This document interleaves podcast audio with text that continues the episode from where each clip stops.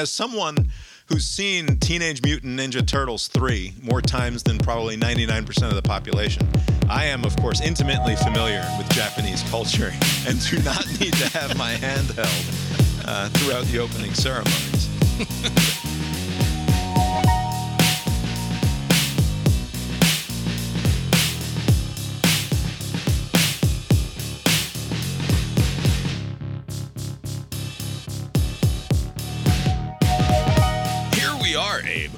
Cast Iron Brains.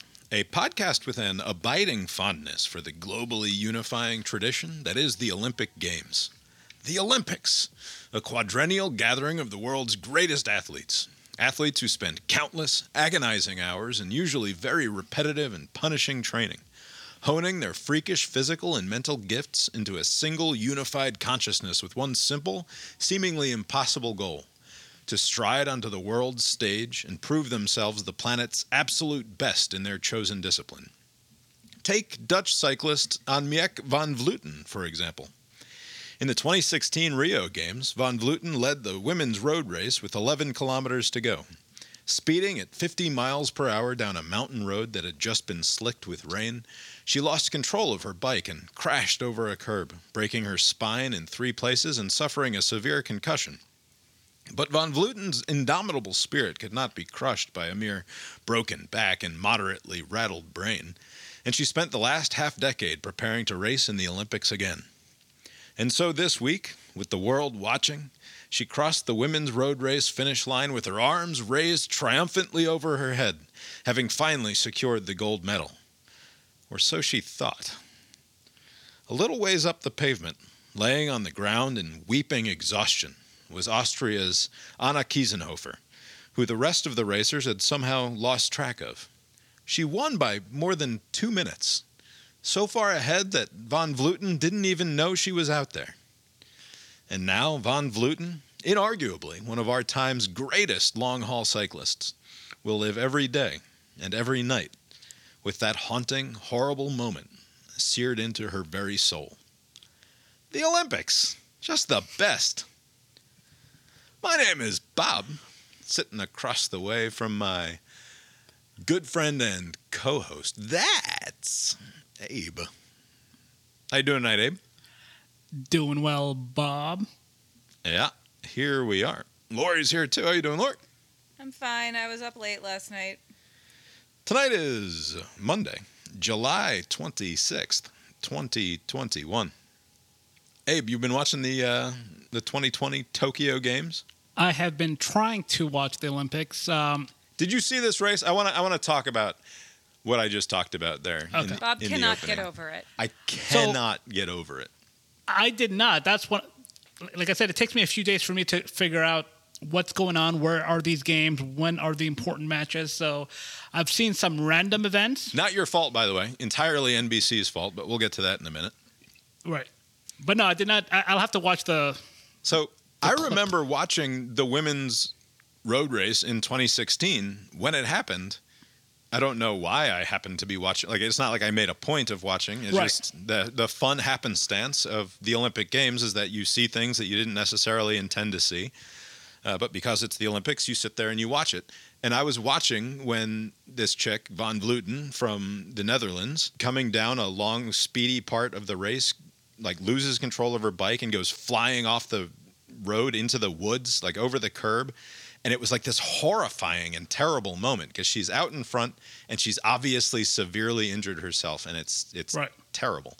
And then I'm watching this race this weekend, and here she is. Like the story is, this is one of the best riders in the world. The Dutch team, the the Netherlands team, is is four strong, and like everyone knows that they're the best team in the world, and that they have every chance of winning.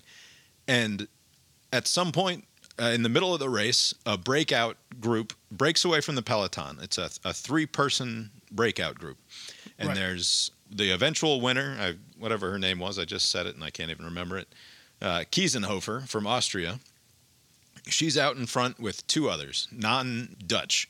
Yeah, she was all by herself. Right, She's so the, the- only one on her own team. Right. The Austrian, this Kiesen, Heisenkofer or Heisenkofer or Kiesenhofer, that's right. You are butchering some of these names. Oh, all right. Brief aside on the names thing, by the way. So, you're familiar with the Greek basketball player who just won an NBA title, right? yeah, Giannis Antetokounmpo. Right. So you said uh, Giannis, and then you said his last name precisely correctly, right? I said both his names correct. Sure. But his name is Giannis, and ah, that's what they call him. Atentakupo, or so I've I've probably butchered it there. I probably got one of the syllables wrong, and I would like to to point out that that's not a moral failing of mine, right? That's just an unusual name. And yes, True. if I were a highly paid professional, it would be better if I got the name exactly right.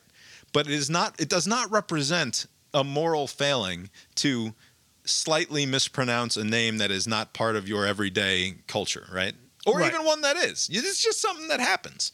And a weird thing happened with Giannis. It was a couple years ago where everybody started getting butthurt that nobody could say his name right and, and that the announcers were all saying Giannis instead of saying His last name because it's longer.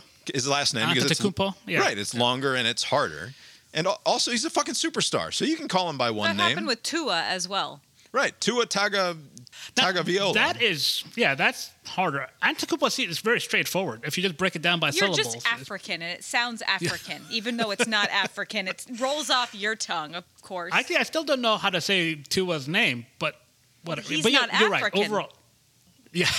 Anyway, the, the point is there, there was this weird moment a couple years ago where it seemed like everybody was moralizing over whether or not you could pronounce this strange name, and I I, uh, I reject that. Is not Yeah, there- that is very odd. there is no moral quality uh, to whether or not you can pronounce somebody's name.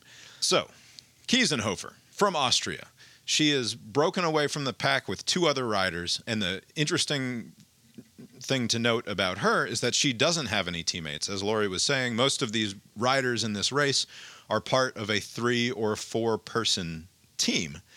And so they communicate with one another. They are able to draft off of one they another. take breaks. they work together right. So one of them leads for a little while while the other one just rides off their wheel and it's easier for them. So what kiesenhofer was able to accomplish was truly remarkable. She's out there all by herself with no help and for the last like i don't know 15 or 20 kilometers of the race like truly by herself because the other two people who had broken off with her were not able to keep up. She took off and just just went out by herself and so the when the peloton catches up with the two people who were in the lead they thought oh we've caught This the- is the front of the pack. Right. We thought we'd caught the re- and because there's no radio communication in the Olympics, so in a normal like in the Tour de France or like any other professional cycling race, your team would be in constant contact with you. Like the the people in the car with the spare bike tires and the water bottles or whatever,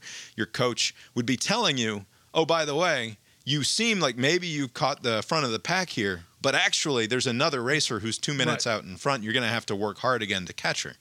But There's no.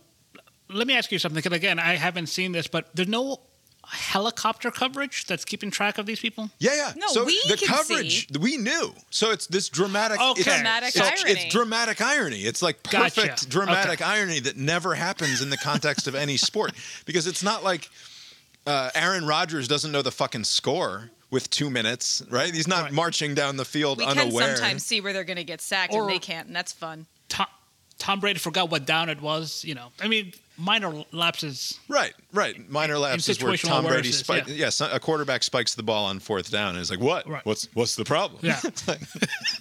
Uh, but this wasn't, you know, this wasn't exactly like that. It was just that a small group broke out to the front of the race, and then the peloton caught up with them, and assumed that they had caught up with everybody right. because it's hard to keep track of all of the riders, and so like the Kiesenhofer had gotten so far ahead that she made the final turn and she's like she's looking over her shoulder her whole that whole last straightaway which is probably four or five hundred meters and it's just pure blank pavement. They just hadn't even crossed into the into the final turn at the at the end of the track.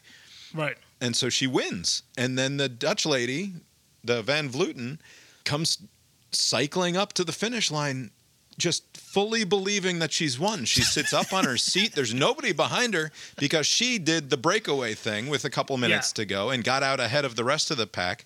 Gotcha. and she's got her arms raised over her head and she crosses the line and then like her helper like the coach or whatever walks up to her and starts like you know sorry it, it didn't happen. And she's like what do you mean? And then she looks around and there's this other fucking bicyclist on the floor who's who's crossed the line before her and i like i cannot imagine wow. having Well, to this is- endure that So the person at least got a medal, right? They got right the silver. medal yes Okay. Wow. I gotta go through. I, I have this YouTube TV thing, so I just said all events record, and I'll Nice. Yeah, sort we it did out the later. same thing. I think we I think we didn't record like maybe two events. I think we skipped. Fencing. Okay. Yeah, fencing. I didn't want kids were like, "Yeah, let's do fencing." I was like, "No, I'm not doing fencing too." Weightlifting. That's where you draw the line. Fencing.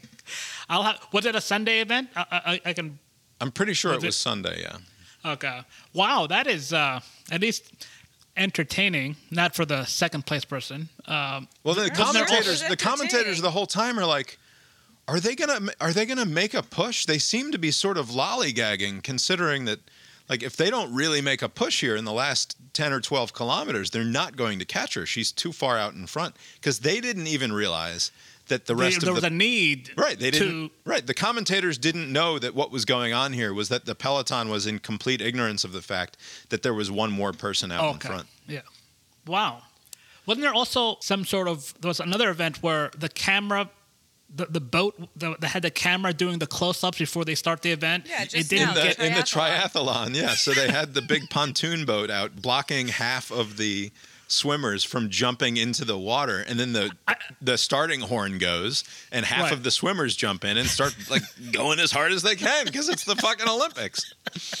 I suspect it's not the camera people's fault whoever has the gun should have just waited until they cleared the Right. the area But yeah, I was watching that race, and like I'm I'm seeing her sit up on her bike and raise her arms, and it was only in that moment that it dawned on me, like this this sort of dawning horror of of sitting there and watching this woman who's going to have this next 15 or 20 seconds where she thinks that she's won the race, and Yeah. then knowing that she's going to be crushed by it and haunted Bob by is it the forever. one who was the real victim here.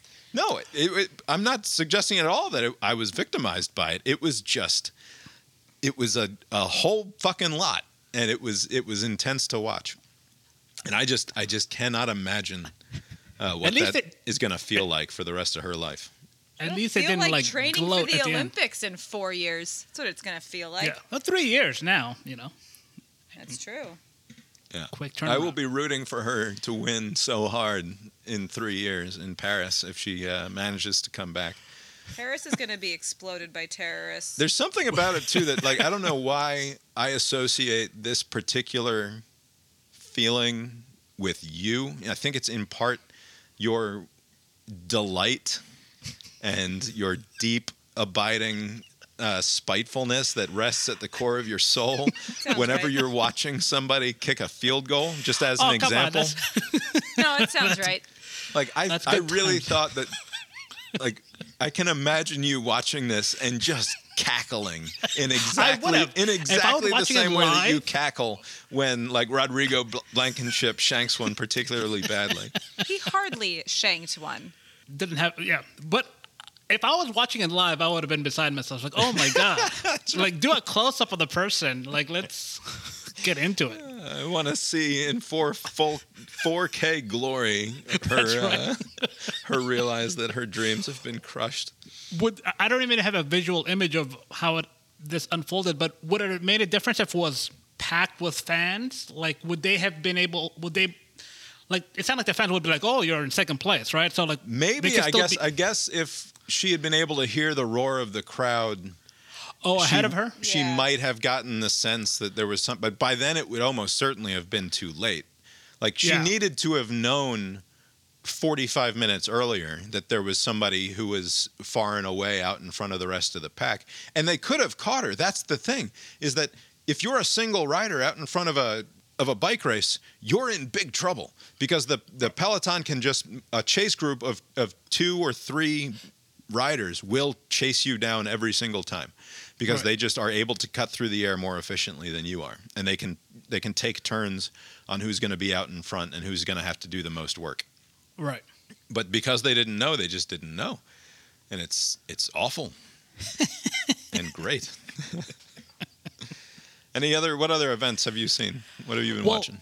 I was trying to watch the, some of the swimming, like with uh, Katie Ledecky, and I got the the alert from the Washington Post that she came in second. Yeah. because it happened like overnight or whatever. Like I was like, oh, It wasn't even thought that was late, by the way. It was like ten thirty at night, and but for and some reason I thought it was NBC gonna be is the doing morning live. NBC is doing such a shitty job that yeah, I got the alert uh, from the New York Times and the and the Washington Post saying Ledecky comes in second. And I just all I had to do was flip over to NBC and, and rewind And- back two and a half minutes to watch the race. Wow. Yeah. See, I, I even downloaded their goofy Olympics app, but it, that's not help either. They give you a lot of random events. I, and, you you need know, to not no di- have your notifications turned on on your news apps. Is what sounds like you guys need. Maybe it's just that you go to watch the NBC nightly coverage, and it says the the thing pops up like four, the four different main events that are happening that night, but it's not clear which of them are going to be replays from the night before, which of them are Yeah. going to be live, and when exactly those things are going to happen. And I don't know. I I am so sick of NBC's coverage of the Olympics. They And this I- is an improvement, right? Because in the recent past, they wouldn't even show the live events. They're like, oh, you- you're just going to watch our package shit at night, even though Sure. Everyone true. knows. So at least now you get to see it. But in my mind, I thought, Although I Japan- saw a live when it was in Beijing, I saw a live figure skating performance at four or five in the morning. okay, I- because I got home from work then. So like, Yeah, but they that would do was both. 08? Yeah, they would do both. The problem that I have with the Olympic, the NBC Olympic coverage is, for one thing, this is a network that is entirely devoted to the human interest story, where every Oh, yeah. single stupid, and it's not just the Olympics. That is how they build their in, the that entire American Ninja Warrior program, which is just people running an obstacle course and doing impressive physical feats, and but But every single one gets a five minute pre-production every package single one. in in every single commercial break there is like so and they do like six of them. There will be a, a, a fully produced like we sent a three person camera crew to this person's fucking farm or to their uh, suburban mansion backyard where they built this creepy three story tall uh, ninja course. And we have to endure like first of all everybody has their own fucking victim story. Because either y- y- the only options are that you're a victim of weird circumstance or uh, you're like quirky and weird and funny right those are like so if you're going to have a prepackaged produced segment you have to be either uh, the, a victim of the world in or some you're, way you're like um, trying to find someone a kidney or something. right, right. or it's some, a it's some a cause. Like a cause. right you have a cause Puppies. you have a stupid fucking hashtag on your like you went to the FedEx Kinkos and you had them uh, screen print uh, hashtag on your stupid T-shirt that you're wearing. So you have a dumb cause, or you uh, your mom had cancer or something. Which yeah, Yeah. sure, I feel bad for you, uh, but like your mom's cancer doesn't have anything the fuck to do with your weird ability to do uh, pull-ups for 45 minutes straight. Right. But you know, wi- just like with the American Ninja Warrior, I think whoever makes these decisions, like the Olympics people, they think that the viewers tuning in are not your traditional sports fans. So they have to couple the actual events with Yeah. they, don't have a leg They're right. anymore because somebody Right. bit it. Lots of people like that. Right. So We and, and don't. You'll, you'll, yeah, and you'll sometimes see that even like uh, when the NFL or the NBA they do their draft coverage. Oh, Yeah. his No, mom was a crackhead, Part, and now part of my genius broadcasting idea is the human interest story feed when you watch football. Right. If they're going to give people that don't like football. right, I mean, if they're going to give idiots like Peyton Manning an alternate angle, they should have one where it is just human interest stuff. You know, just watch I that feed. know. I don't think anybody actually cares. Yeah, I, I disagree. Obviously, people care. Oh my god! You don't think Ask so? ask all of the women. the way more interesting thing is the like unimaginable physical feat uh, married with intense mental discipline To resulting you- in unachievable human glory like it's but like a lot of people don't. who care. cares if grandpa had lupus i just don't Right. But is there no other angle? I mean, other than one that you present where you know someone needs a new bladder or someone had like a hardship when they were young or you know something, right? Is there no other angle that they can frame the story around? It seems like those are. It's kind of like No, the they say- datelines where say the there's husband the, kills somebody. You know, like Bob said, like quirky, funny. Like I, I like to collect rocks and yeah, also I like do those this stories. shit. Yeah, yeah. There's, but it's a- usually there's like that. yeah. You know, there's the athletes in general, like uh, you know, the ones the The only ones that I that I think are okay is like like the the Abby Titmus one where she's the one who beat Ledecky.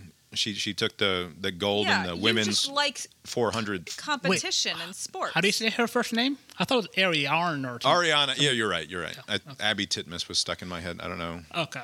It's not Abby. Because she's It's got like an extra R, R in her first Right, name. It's an R, yeah. Ariarne. It's like yeah, Ariarne uh, Titmus from Australia. So her pre-production package was like her coach screaming obscenities at her and telling her what a worthless sack of shit she is for not trying harder at practice. And like that's Is it the fine. same like, guy? yeah, you like that. My mother. I don't doesn't. like that. I think it's terrible, but it's fascinating to watch this guy scream at her and tell her how worthless she is, and then Is he have the her same achieve guy this thing. who was gyrating by the railing? Yeah. Like, Yeah, in the guy who like Okay. air fucked the the Yeah. clear banister the way, was very the inappropriate. way too low, uh, whatever safety railing that was. I don't And know how tall the, that guy is. The the Olympics handler, the Japanese lady wearing the mask, like, oh, don't go over there. She's trying to like redirect him. You're not controlling this guy. yeah, right leave now, him lady. be. Yeah. So there's that end of the NBC coverage that I don't like. There's the fact that they have, and I understand it, but it's it's a very American centric focus. And if we're gonna have all of these stupid human interest stories, go tell other cultures' stories. They would be way more interesting to Americans than another fucking story about some kid who got up at you five o'clock in the morning to go swim at the Y every day. But they probably have their own coverage doing the same thing, right? Oh, yeah. Lori, you got a question? I don't think you understand how basic you, everyone you're is. not- You're not in charge of, of seating the floor to Lori. Uh, those who are watching the live stream, which of course you can you can sign up to watch. You can sign up to watch the live stream um, You can't. for just $120 a month as a, as That's a right. paid subscriber to Cast Iron Brains. We have a new feature in our Google Meet where you can raise your hand uh, to be recognized, and Lori clicked the raise hand button, and and then you heard Abe recognize her. Not okay. What- What's I'm a stickler for uh, procedure, Bob. You know. Yeah. Uh, you fail to understand how fucking basic this country is. No, I don't. I think that that's what you just said. It demonstrates how deeply you misunderstand everyone. They, the idiots at home, just want to hear the story about Sure. the sick kid And- and, about the mean dad and about the dying mom and the struggle. They're not interested in what's actually interesting. Right, and that was one of the things that I said watching the opening ceremonies, because that so so to get back to a an even dumber thing is because all of the events are fine, and I I've always watched the opening ceremonies. I want to see It's cool. what they're doing. Like it's a big fucking event, and I love the Olympics. Like I'm uh, absolutely no Despite- cynicism. yeah. Love Right. the shit out of the Olympic Games, and and the opening ceremonies are a big production, and it's interesting to see what a different country wants to do with them in terms of celebrating the games and celebrating their athletes and celebrating their own local culture. But of course, Mike Tirico and Savannah Guthrie are handed a script who say, uh, and as you can see here, the different lasers are shooting out to symbolize the unification of the mind over matter. And this sort of, it's like, they think we're so fucking stupid that uh, somebody, like this whole event, which was either conceived by a, a giant committee or maybe even choreographed by one artist who had a specific thing in mind that wanted to say something, or at least Right. wanted to, to give people the opportunity to interpret their art as they as as the audience might see fit. But an American audience absolutely cannot be trusted to see things not completely that that that are open to interpretation. So for whatever reason, the executives at NBC insist on having Mike Tirico and Savannah Guthrie narrate the thing like it's the fucking Macy's Day Parade, and we have to be explained that Garfield's been in the fucking Macy's Day Parade every year for 43 years. Doesn't everybody love Garfield? By the way, Garfield is a fat orange cat who first appeared in the Universal Syndicate of uh, USA Today in uh, 1982. Fuck you, Don't you- stupid. Watch it. Okay. Don't you think that the reason why they do this um, is that when you're catering to a broad audience, someone is going to be stupid, right? And someone's going to benefit from. There's no way things. that people there's gotta be somebody at home having- nodding, No, "Ah, yes, there are people who are annoying and stupid, but Yeah. people like to hear Mike peop- Tirico explain the symbolism to them of what's happening on the Mm-hmm. screen. Maybe not, but I think there there are people who are like, oh, I didn't know that, and you know, and also eh, let's say th- you would prefer that they just say l- not as much, just Oh, way less. Just- and cert- and eliminate everything. My crowd noise feed.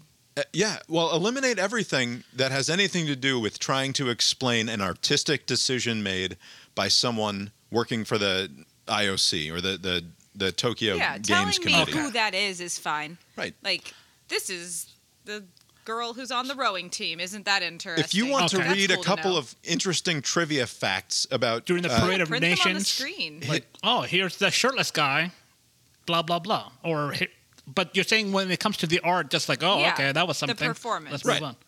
Okay.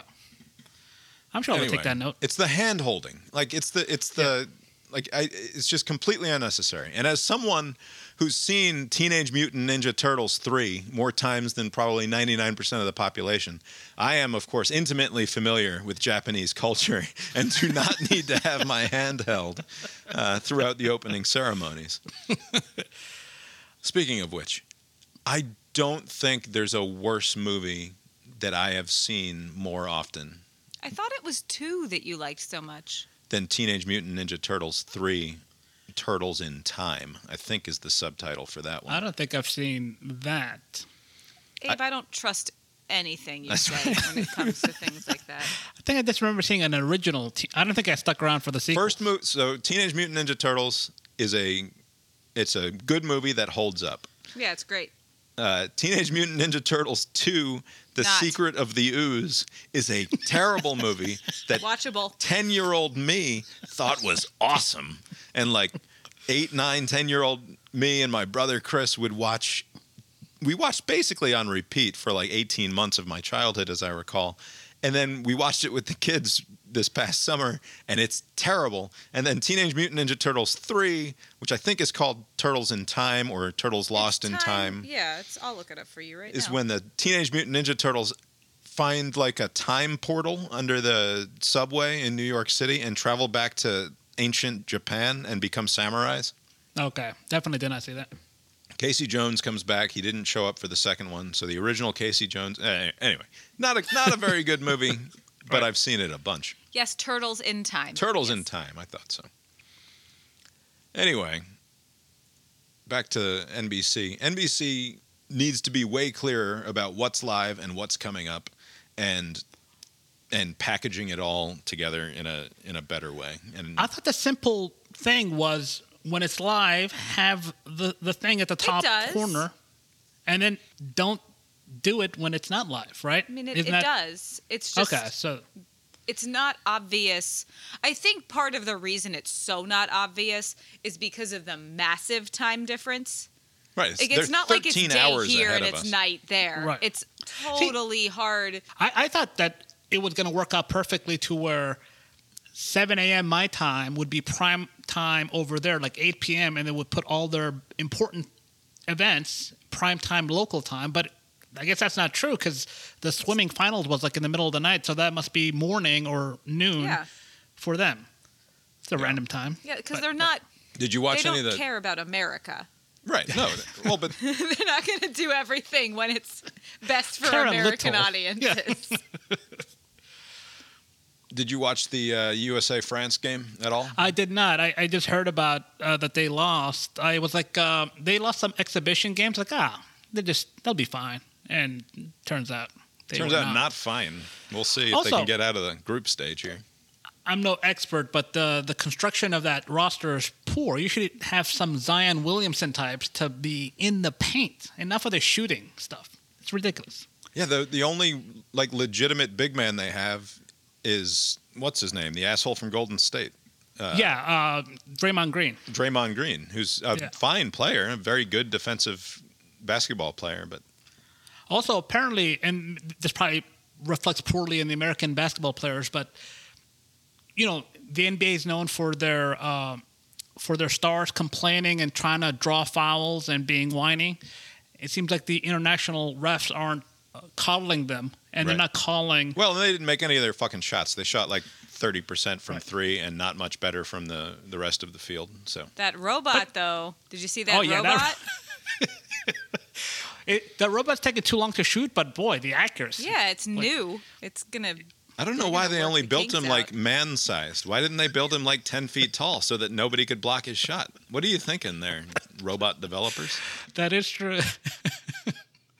Yeah, I don't know. I don't know how you would fix the Olympics as far as the broadcast goes, but it seems like there should be a, a more definitive schedule in terms of when you should be watching. Uh, that would make things easier. Right, especially like the the marquee people, you know, like fencing is whatever, but like nobody's watching fencing.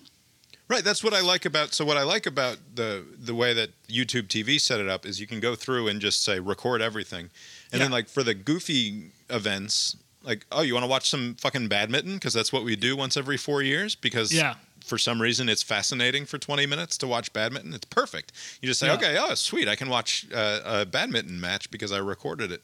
But like for swimming or the basketball games, when those get, you know, to the medal rounds and some of the other stuff, like I want to be able to watch it live. It's just, Right. it is among the most thrilling things that you can watch on live television is the Olympics. I think that we have not talked about on the podcast how to fix the Olympics because the it is very dumb that we have to choose a new site and invade a whole new city every four years, and it's like Right. this big fucking grift where the, the the whole thing is based on the IOC's ability to make money, and Yes. so like t- Tokyo does this thing where they presented Tokyo as this like very actually very pleasant and mild climate for hosting an Olympic Games in the middle of July or August, which Did is they like not? that is not true. It is You very can Apparently it's it hot is as balls. find out really easily too the average temperature of a place. I know, and the they known historical it's, it's because of a it's just a big fucking lie, right? So that it's it's Japan knows that they have to tell the lie so that the IOC has plausible deniability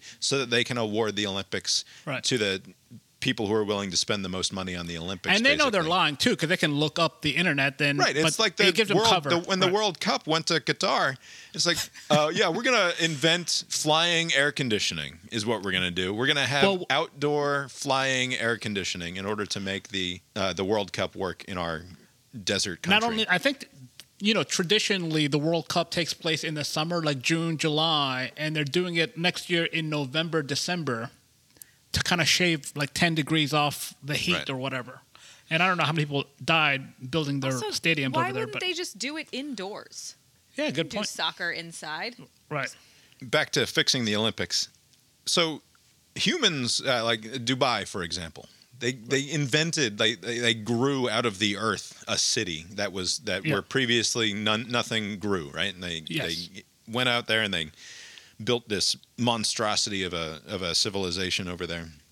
And and as a proof of con like as a as a environmental reality, it's a disaster. But as a proof of concept for what I'm about to say, it's very it's very heartening, which is that we should just like build an island somewhere, or or or terraform new land somewhere, where we can just South have Sea. we can have the Olympics, right? So On the moon.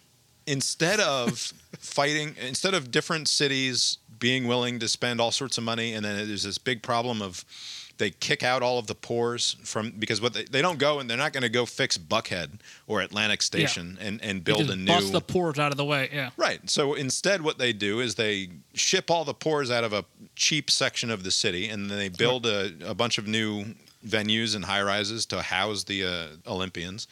and it's never good. Like you can every single Olympics, you can go back and see how the city it was bad for the city. The city lost money, and you look at the there's a whole website or maybe it's just a Twitter handle that just posts pictures of disused Olympic venues Yes. where, where you can see the way that uh, the stadiums that were built that said this is going to be a park in the future. Like we'll take this soccer stadium and it'll be a, an urban center in the future. And instead, it's just like dilapidated bullshit. And it happens in every city that the Olympics go to. Uh, I think Atlanta's the exception, right? They- They've repurposed most of the things. Atlanta is somewhat the exception, yeah. So that they did a pretty good job. They turned a lot of the Olympic Village into housing for Georgia Yeah. Tech and Georgia State students, I think. And Turner Field was used Also- for the Turner baseball Field team. was I don't know Right. because I wasn't there and haven't And then- been to most other Olympic cities. But wasn't Atlanta okay? I'm gonna sound mean. Wasn't Atlanta shittier before the Olympics than a lot of these other cities were shitty? well, I mean, Like it was not. It's Right. not like it. Not shittier in general, but like London is already a mu- Yeah, major, yeah. major U.S. city. All It's you know, not- Lon- Paris. London But- is but- not a major US, U.S. no, city. major, major it's world city. UK, yeah, like but, to but like raise my- Rio I'm gonna was raise like my a hand shitty here. place. Yeah, yeah. I said the wrong thing. Um, Bob, go on. you know, London is a- not, in fact, a I United think that States if city. you, wh- when was London? Ninety four. Not London. Atlanta. Ninety four. 96. 96. So, like, if you had gone all over the world and said, name some U.S. cities, I don't think most people would have gotten Atlanta. Right. Where Atlanta's a top mo- 10 U.S. city, probably, even in But, the- but 1996. the- in the world, people don't know it. Now they might. But before the Olympics, they didn't. Whereas every. sure. Atlanta was I an mean, airport. Until it was an airport. 1996, Atlanta so, like, was an airport. There was Sochi and the one in fucking Norway in 94. Lillehammer? Lillehammer? Lillehammer. Yeah. yeah, like cities that aren't as big of a deal going into it probably fare a lot better having the Olympics there than already huge cities do. Right. So uh, that's not necessarily true because one of the No, only. Olympics, It's not one of the only just saying Olympics that in history that is said to have made money and was not a complete disaster in terms of infrastructure and waste is Los Angeles. Apparently, the 1984 Olympics are an, are an outlier an outlier example of, and you can check the show notes because I'm I will have to Google and figure that out. But I recall reading something about how the 84 Los Angeles Olympics were actually good.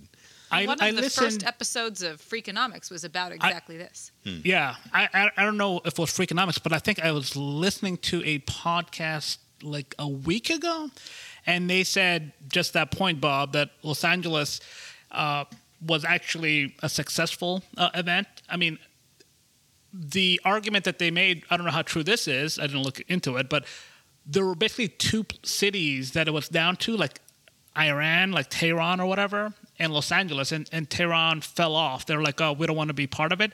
And so Los Angeles had a lot of leverage because they knew that there were no other bidding cities, and they extracted a lot of concessions. And I think they they made it to where they'll make money through ad revenue and product placements and things like that. Because in the past, they, the IOC would just put cities on the hook legally.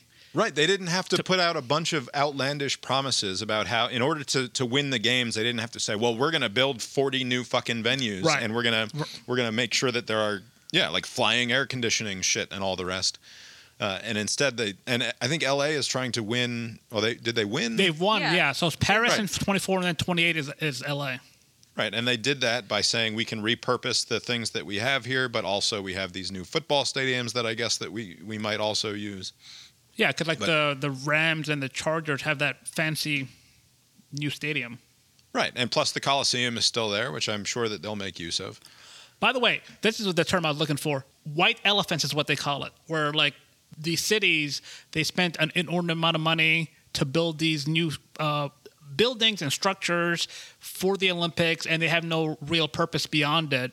And mm-hmm. it just sits there dilapidated and unused. I think Greece was one place, Rio was You- another right, you see place. it- or Sochi. I think it was like within 16 months of Sochi happening, you could go to the like the bobsled park, and there were like vines crawling all over the Right. bobsled park. Like there's just no reason for the thing to have been built except for this very brief four week period in uh, four years ago. On Right. Freakonomics, they said, I mean, this was a decade ago, they said that it's kind of bad for a city to get the Olympics, but it's good for a city to try to get the Olympics. Like those, the cities that do well are the ones that don't get picked. okay, Weird. like the, And you can, it's like episode raises three profile or of something? Freakonomics ever. like it's Oh. very, very old. I want so so. My solution to this a fixed location. Is a, A fixed neutral location. fixed location. And I- think you can do the Summer Olympics in Greece and make it make it a permanent thing, right? We have the Yeah. it, it's historically relevant. You can play up that stupid angle of it, right? Which is a you know the fucking marathon was invented there. And Greece could use it, right? They're uh, uh, it's a touristy. The whole Right. reason that Greece is to the degree that they're economically viable, it's because people come to their country and spend money. And if you had a permanent Olympic home there for the Summer Olympics, that would be awesome. And I see no reason why you can't do that with the Winter Olympics as well. I don't know where precisely you would do it.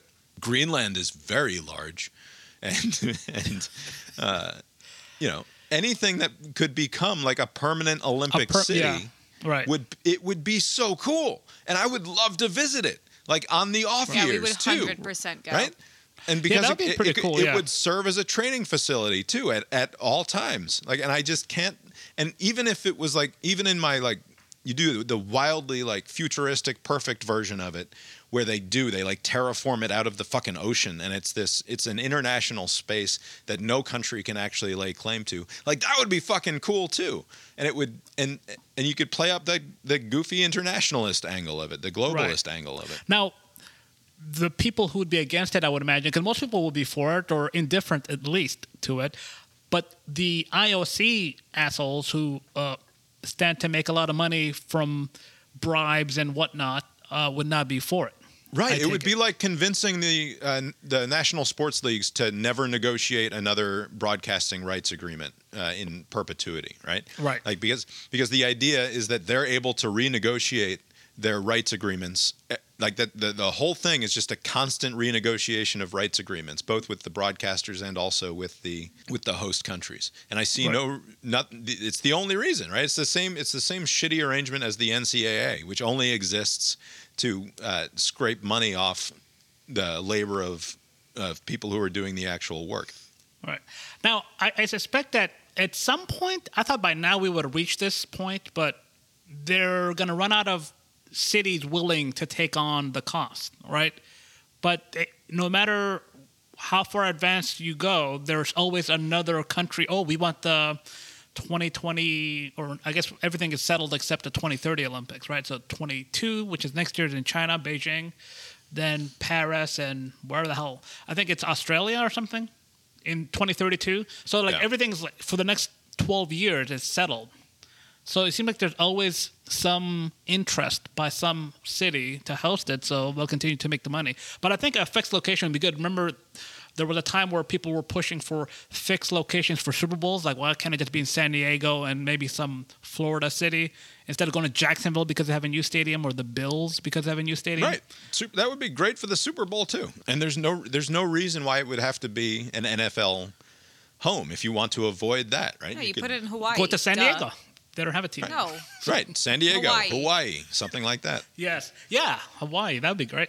They're already there for the Pro Bowl. And actually, they, they are alternating that. But yeah, yeah, they, Well, they and, could do that. You know, Yeah, and you can use you use it for the World Cup too. Like you marry those two, like, and those are like world historical corrupt organizations, right? Right. the, the people who are in charge of international soccer and the people who are in charge at the International Olympic Committee. Like it's just nothing but total grifting shitheads as far back as you can possibly remember. There's a lot of corruption in, in combat sports like boxing and UFC, but every major event, most of the time they have it in Las Vegas. Like that's like their fixed location to have. Right. So they could do something similar to where this is where we go for this event. All right, so no objections to my brilliant Yeah, I plan. don't, if, if I was in the uh, money side of things where I was making money off it, I I then I want would to go say to no. the Olympics. It would be nice if it didn't move around. Well, that was a nice show. yeah. Let's find something to complain about here. It's only nine thirty. No. We can't be done. Five. I don't think we're even going to be recording next week. Don't think. You're not going to be here. No, I won't be here next Monday. I think we're gonna. So, kids and I are going to New Jersey to spend a week at my mother's. Lori's staying home because she got to work. Someone has to make money. I think we want to record, if we can, uh, next Wednesday night. So we still will put out a show next week. It's just going to be delayed a couple of days. Cool. I'll be at the beach the entire week, so I don't know how much I'll be paying attention to the news, but I'm sure I'll have something to complain about. Fully, I imagine. Here's a question for you. Let's uncomfortable non-news related subjects. I have a cousin getting married in September. Okay. Labor Day weekend. Cousin's getting married. No, in- it's the weekend after Labor Day weekend. Is it? Yes. Oh, whatever. September 11th, something like that. Fuck's sake. Definitely the September week after. 11th. Yeah, that's not Very Labor Day. patriotic family. And Because it's a Saturday, though, right? I mean, Yeah. yeah, wedding's happening that Saturday, and I think the George is playing a It's a cupcake. a, a no a nothing opponent, so it's Coastal totally fine. Carolina or something. It's fine. And this t- this ties into the this is sort of a COVID slash vaccine question. So I don't know what percentage. I can't possibly know. It's not my wedding. I didn't do the guest list, and I don't know how many people are invited. But I imagine that some people will not be vaccinated and will be making the trip to this this wedding, which is in Vermont. So people have to come from. I think it's. I think you her can be almost sure of is that everyone who works there will be vaccinated because Sure. it's Vermont. But my question is so it, it appears that the wedding planners and hosts, the people getting married, are not breathing a word about any of the COVID stuff. Like that will Okay. not that, that will not come from them. So is there any responsibility on the part of the guests to like send out feelers as to what everybody else's situation is? how would this go, Bob, hypothetically? Guessing they must- Responsibility or right? So do I have the right to reach out and see if everybody else the is going to be vaccinated? The question? You're asking is a stupid one, and the question you're not asking is a good one. Yeah, see, I don't know. I think that there might be an element of responsibility to. That is y- y- purely coming from inside you and nowhere in reality. Well, can I ask a question? Okay, would th- do you think that this would be a fruitful exercise? Like, do you think well, but if you ask, asked, a step back. You went on a vacation with your boys to Panama City. yeah, eight for eight.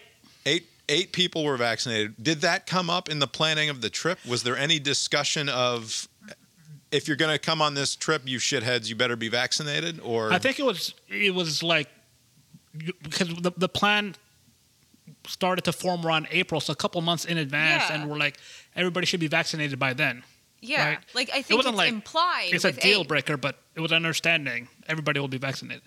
Right. So I'm not talking about like, hey, various second cousins of mine and also strangers in this other chick's family, I need to see your papers. Right. But like, it feels like. So just as an example, and I'm never going to be in the position of planning a wedding because it's I refuse. Uh, Um, that's not why. What do you mean? You're already married to me. Yeah, yeah, but like, if my kids are gonna get married, like, I'm not gonna Oh. be part of any of the fucking planning. Okay. Like there, uh, and I know you can't have any money. You do what your mother and I did, and don't spend any money on a I'll wedding. I'll give them you some money idiot. if they want money. Anyway, if I were in the position of planning this wedding, Yes. there would have been. I don't know how because I didn't have to think about it, but the, it, at some point in the process, there would have been some communication about. And by the way, we're all vaccinated, and it would Yeah. be great if everybody who is coming to the wedding was also vaccinated. Uh, there, Yes. there- like something along those lines. Yeah.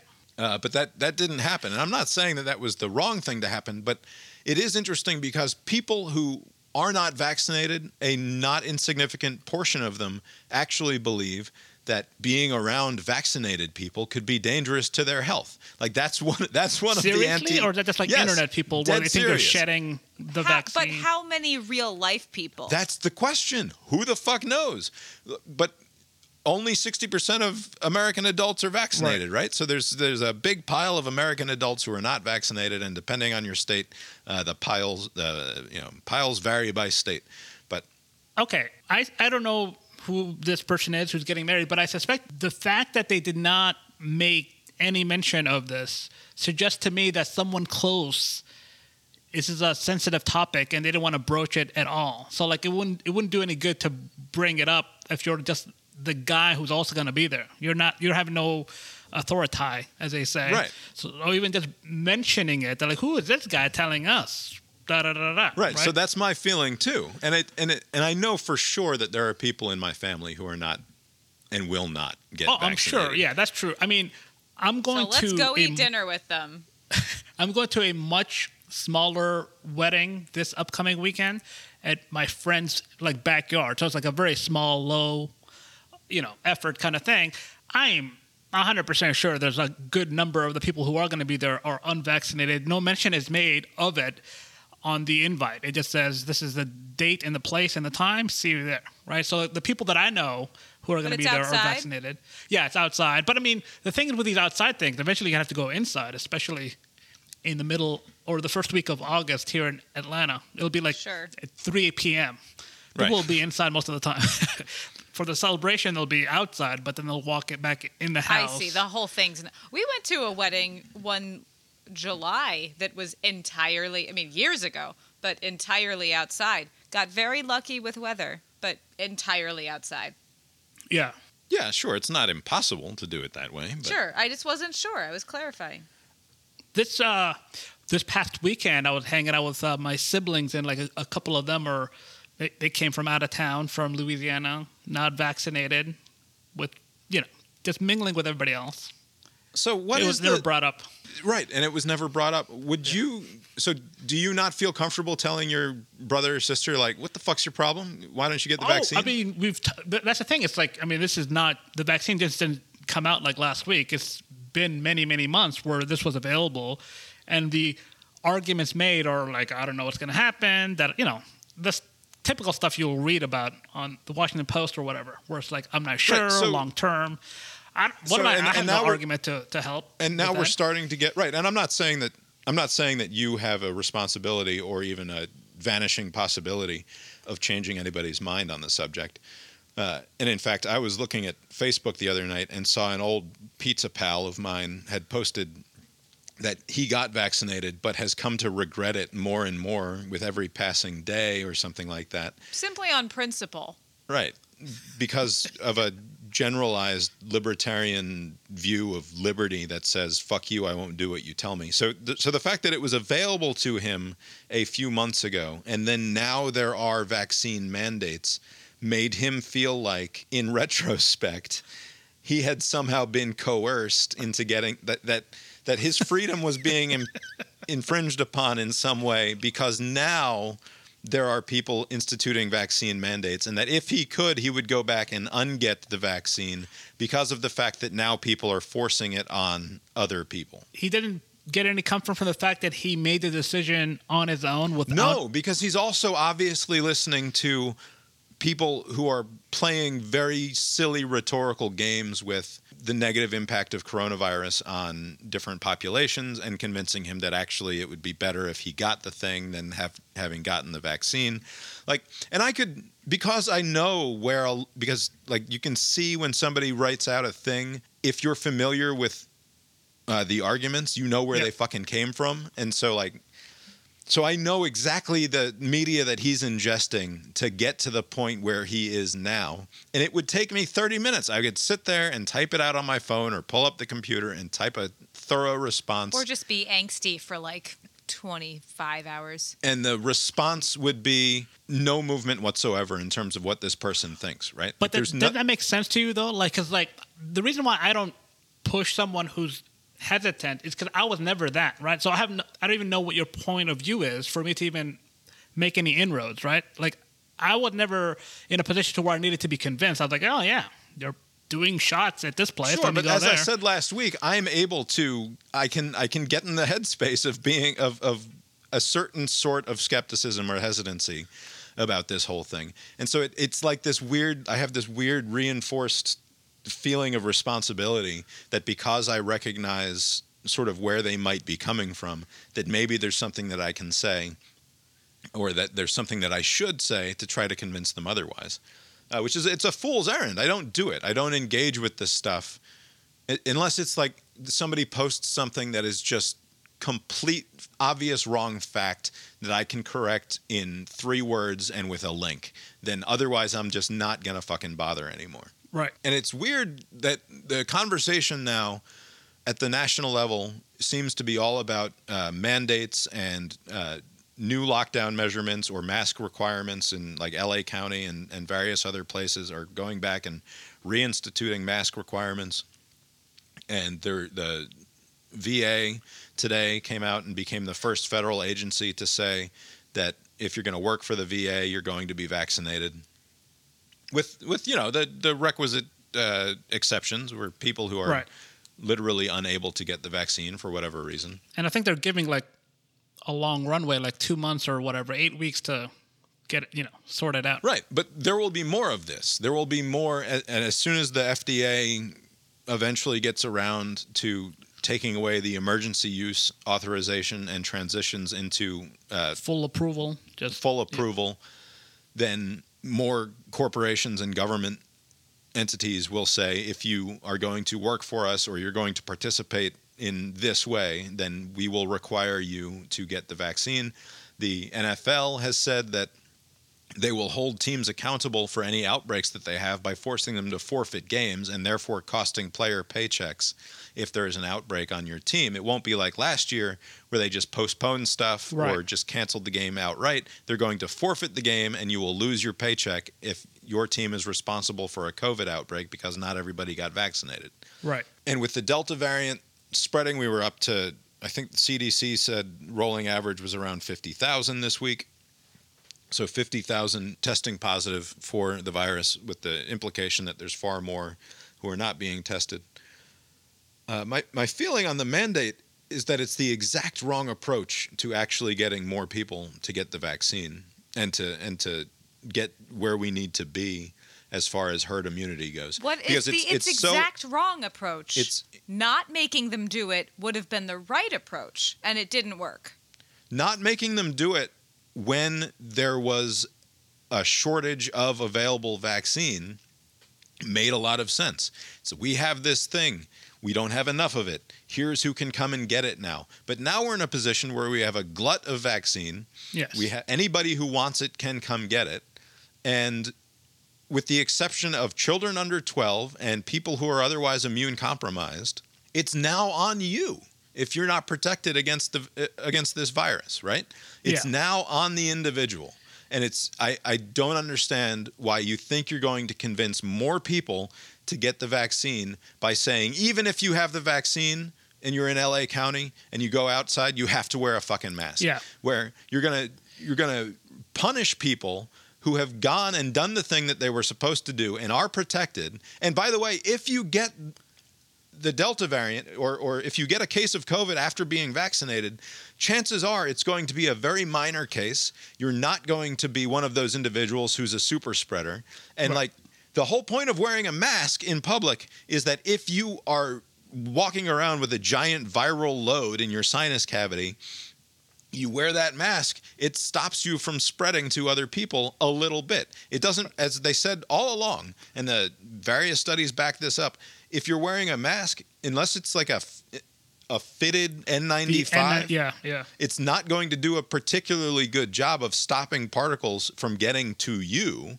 But if you have the virus, it's going to help prevent you from spreading it to others. Well, but, that's why a mask mandate makes sense in these places with super high rates Not- because it's clearly people aren't people aren't getting the vaccine. that So ship has sailed. The ship has sailed. You had the you now have the you opportunity can to get, get vaccinated. the numbers down again.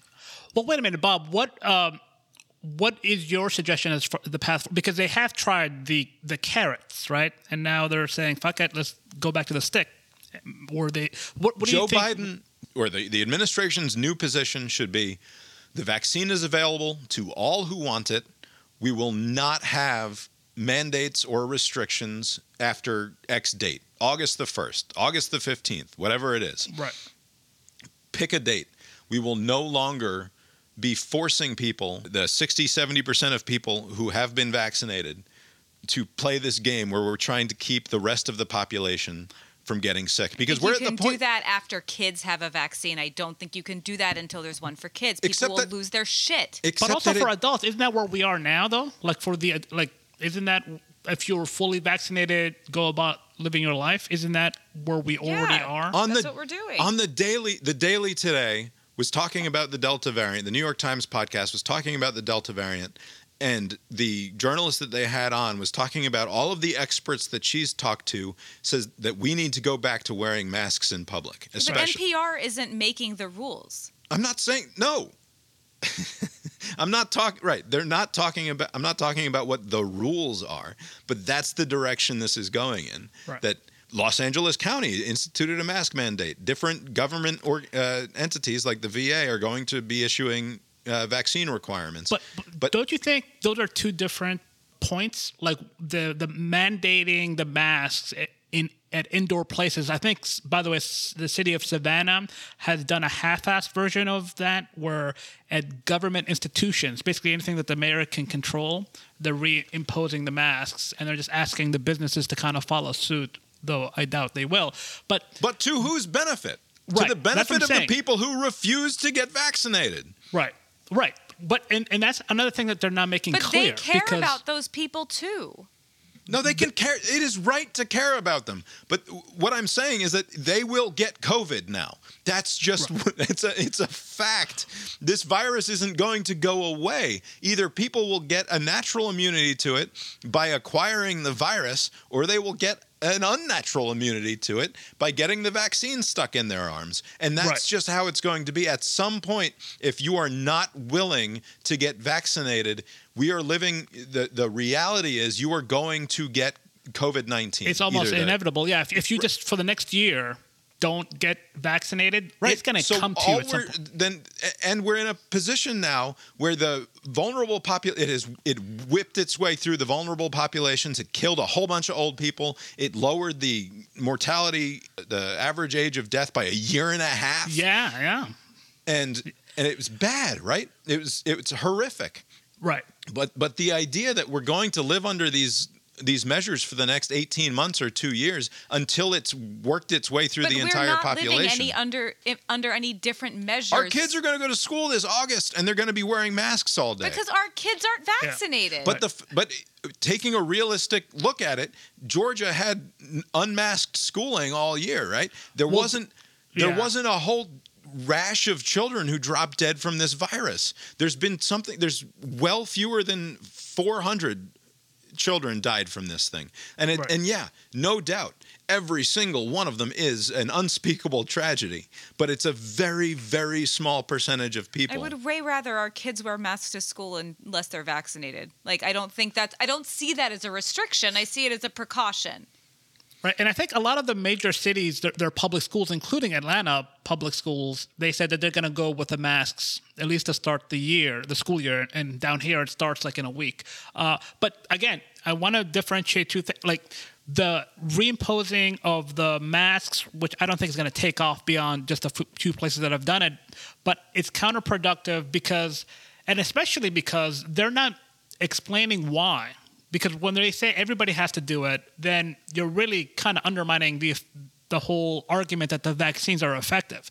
Now, if they came out and said we're doing this to protect the unvaccinated who are not being honorable, because they should, you know, the guidance that the CDC gave out months ago that people are criticizing, they didn't say anything r- incorrect, right? Vaccinated people, fully vaccinated, past the two weeks, you don't need to wear the mask. If you're unvaccinated, you still should wear the mask. People have not adhered to that second part, right? And so for them to reimpose it now, it just muddies the message. think who do they think is going to follow that rule? Exactly. And also, where are they implementing it? In LA County? I mean, that's probably had like one of the higher numbers than they're not doing it here in Atlanta or, you know, in other cities where maybe the numbers aren't so high. But I think the reason why, for instance, I wasn't pushing my brother too much on the arguments for vaccines is because inevitably within the next few months, there, the, his employer will make it a requirement that he get vaccinated.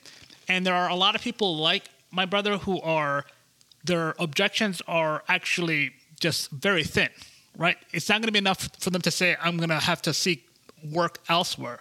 They'll begrudgingly get the vaccine in that setting, and I suspect many more people would do the same if Right. they get the full approval. That's the path forward. Just hurry up and make it fully approved. That way, the the legal position is as strong as it'll be, and then say vaccines are mandated, or just do like what New York Use City the did, which is to It's all say you can do.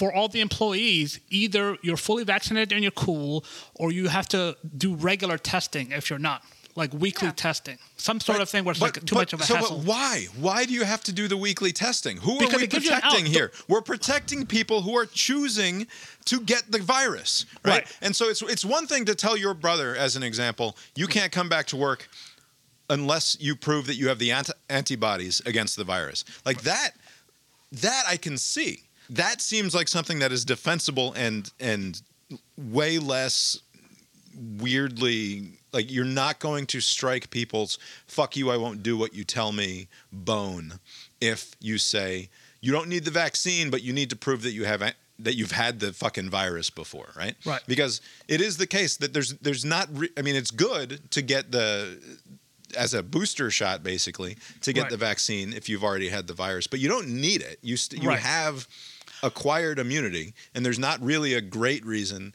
why you would be required to both have the natural virus and then also force somebody to get the vaccine i don't think that that like i don't But think that's a big deal you, you don't think it would be a good idea to do, like I said, what New York City is doing, which is fully vaccinated. If you can show proof of that, you're good. Or you'll do regular testing to to show your negative test. It's a kind of a, a reasonable accommodation kind of thing, but so what no is one the gets too virtue of the negative test if you're so i go into an office and 80% of the people there are vaccinated against a virus right? that is still circulating in the population Yeah. I'm not going to spread it to the to the off. Like I might spread it to the twenty percent of the people in my office. No, and, no, no. and the, maybe the test is for the un, the people who aren't vaccinated. If you're fully I vaccinated, know, but what? So, but to whose to whose So- benefit? So, to whose benefit, going back to your original question, why do you have a responsibility to ask people about their vaccination status at this wedding? I'm not saying that I have that responsibility. I was curious about the complete lack of conversation around it, given the world that we've lived in for the last I mean, I year think and a that- half. What prob- you're describing is th- that exactly. It's like, all right, you on your own. I have probably no didn't want problem. to ruffle any feathers. Is why they didn't make mention of it. Sure, Yeah. Sure, but in I mean not to use a bunch of weird buzzwords here, but like informed consent. That that's the sort of thing that matters. Like it's one thing to be walking around without the vaccine. It's another thing to be walking around without the vaccine and not telling anybody and and, and like not telling anybody about it. Right. Uh, if you're going to be and I think that it- there is a responsibility on behalf of anybody who wants to have a large gathering with a whole bunch of people coming from a whole bunch of different places to make clear what the situation is. Like, there, there, everybody should know. But how is that different than a workplace? I don't think that it is very much different from a workplace. I think that uh what a workplace can do, if I have a, an office place somewhere and 100 people come to my office every day, I would say we encourage everyone to get the vaccine. If you don't feel comfortable working in this environment, we will make what accommodations that we can. But the vaccine is widely available, and unless you have a valid medical excuse as to why you won't get it, we're just going to go back to operating as as normal here. And the only people who are truly put at risk by by any reasonable understanding of of what a breakthrough case is, which is like overwhelmingly mild and asymptomatic and not going to hurt someone who's been vaccinated beyond a possible mild discomfort like your friend had for Right, a couple but of people days. probably still don't want to get it, right? Even How if is you it, that don't- different than a wedding? You don't want to get it. and also again, What I do you think mean? the How, whole what, po- what, what, what, what, what distinction are you making here between the two things? You're sa- you're acting like having a wedding the person hosting has some sort of responsibility to say something. I'm saying it is weird to not to not mention it at all. It's like it it would be like the fucking alien mothership from Independence Day has arrived, and you're like, hey, everybody, come on over for a barbecue, but you don't mention. Nobody wants to talk about the fact that Yeah. the fucking giant alien mothership is hovering overhead for the last 18 hours. Right. Like, it just seems like something that would come up. Right. Basically, yeah, they should as well just say you're you're walking into an uncontrolled environment. Just good luck with whatever. But just But to I kind of feel like that's true everywhere. Yeah. I- like at this point, yeah, I that's how it is when you go to any place. right. You're Right. walking And the- into an right. uncontrolled That- environment. and that's the point that I'm making here is that on the one hand, that's just a, a. I'm just with the wedding thing. I'm just talking about a weird social situation where it's like it feels uncomfortable to have to have that conversation. But the fact of the matter is, we live in a world where we're all walking around, and unless you get the vaccine or unless you've been you've previously had the virus, you will get the virus. Right? It's just a simple fact. But I think the, the the logic behind the unvaccinated people at work getting submitting to weekly or regular testing is that it's a nuisance enough to encourage some of those people to say fuck it. Just give me the thing so i don't have to do this every week. Somebody's doing something to my nose right? So like it's kind of a thing where basically it quiets any sort of like my freedom objections you know? Basically it's like mm-hmm. you're just like at the airport. You just gotta you know show a negative uh, uh, COVID test, right? And you'll be fine. But then if you have to do it every week, and you're like, you know what? Just give me the vaccine. Let me get the J and J, and then I'll be done with it. And I, I bet you that will encourage some people, not many, but it'll encourage some people. And that's the way forward. I think going backwards to the masks and the stuff, especially the the flimsy cloth mask that people are wearing, that's not built I, re- for I like that cloth mask. crowded environments. But what I'm saying, uh, my understanding of the masks, especially the ones you can buy it on Etsy, is that it has to be paired with distancing, right? No, because But you can't be going to a club wearing No, I'm not mask. going to a club. I'm breathing in people's faces, directly on their faces. Right. And when I have a mask on, it doesn't go directly on their face. It goes into my mask. Right.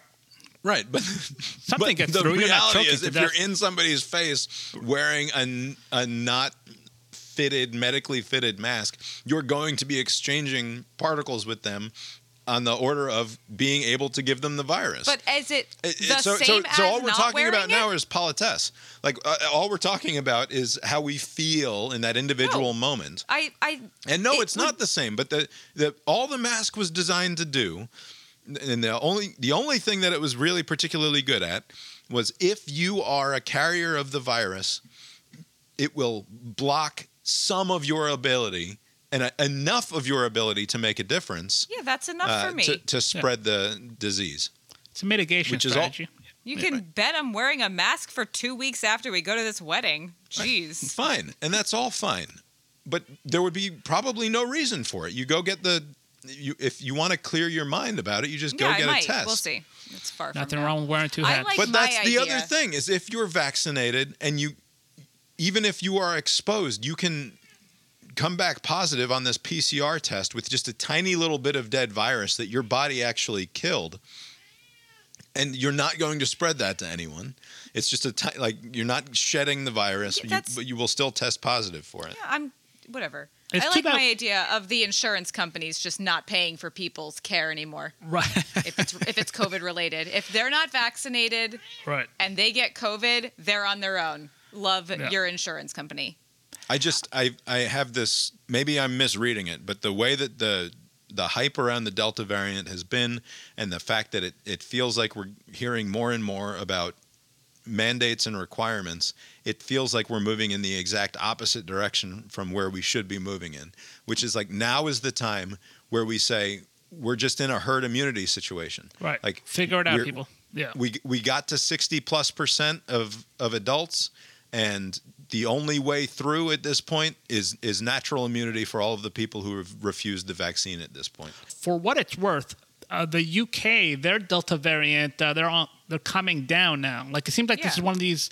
It burns fast, like it increases suddenly, and it seems to kind of disappear fairly quick. So we're, we're probably a few more weeks away when we start going down also. Right. The same. You can look at the same graph in India. The same exact, and theirs was much more pronounced. But the, it's the same graph in India as as what just happened in the UK, And- and, we're probably on the back end of it here too. Right, and, and and so far, I mean, this could change in the next couple of weeks, but so far the death numbers have stayed steady. I think it's still averaging under 300. Still too many people, but you know, uh, it's not like 800 or 1,000 or whatever. Right. It was. And the mayor of New Orleans or something was on the Sunday shows talking about how the Delta variant is more infectious and far deadlier than the previous one. It's like, where are you getting that? Yeah. The peop people just say this shit, and it, it completely, like, to the extent that there is any remaining trust in institutions to allow a mayor of a major U.S. city to go on media and and with no pushback say things like